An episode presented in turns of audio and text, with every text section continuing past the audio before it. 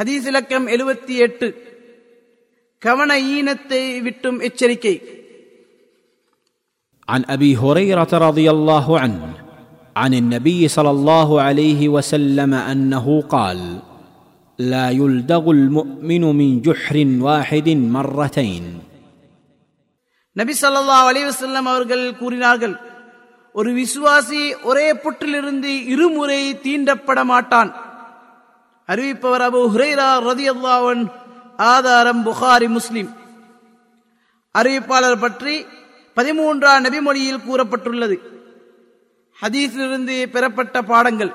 ஒன்று ஒரே இடத்தில் இருமுறை ஏமாறாமல் உறுதியாகவும் புத்தியுடனும் விழிப்புடனும் இருப்பதும் கவனையீனமாகவோ அடிக்கடி தவறு செய்பவனாகவோ ஒரு முஸ்லிம் இருக்கக்கூடாது என்பதையும் இந்நபிமொழி வேண்டி நிற்கின்றது. இரண்டு காரண காரியங்களை வழிமுறைகளுடன் தொடர்புபடுத்தி புத்தியை பயன்படுத்துவதே முஸ்லீமின் அடிப்படை என்று இந்நபி மொழி கூறுகின்றது.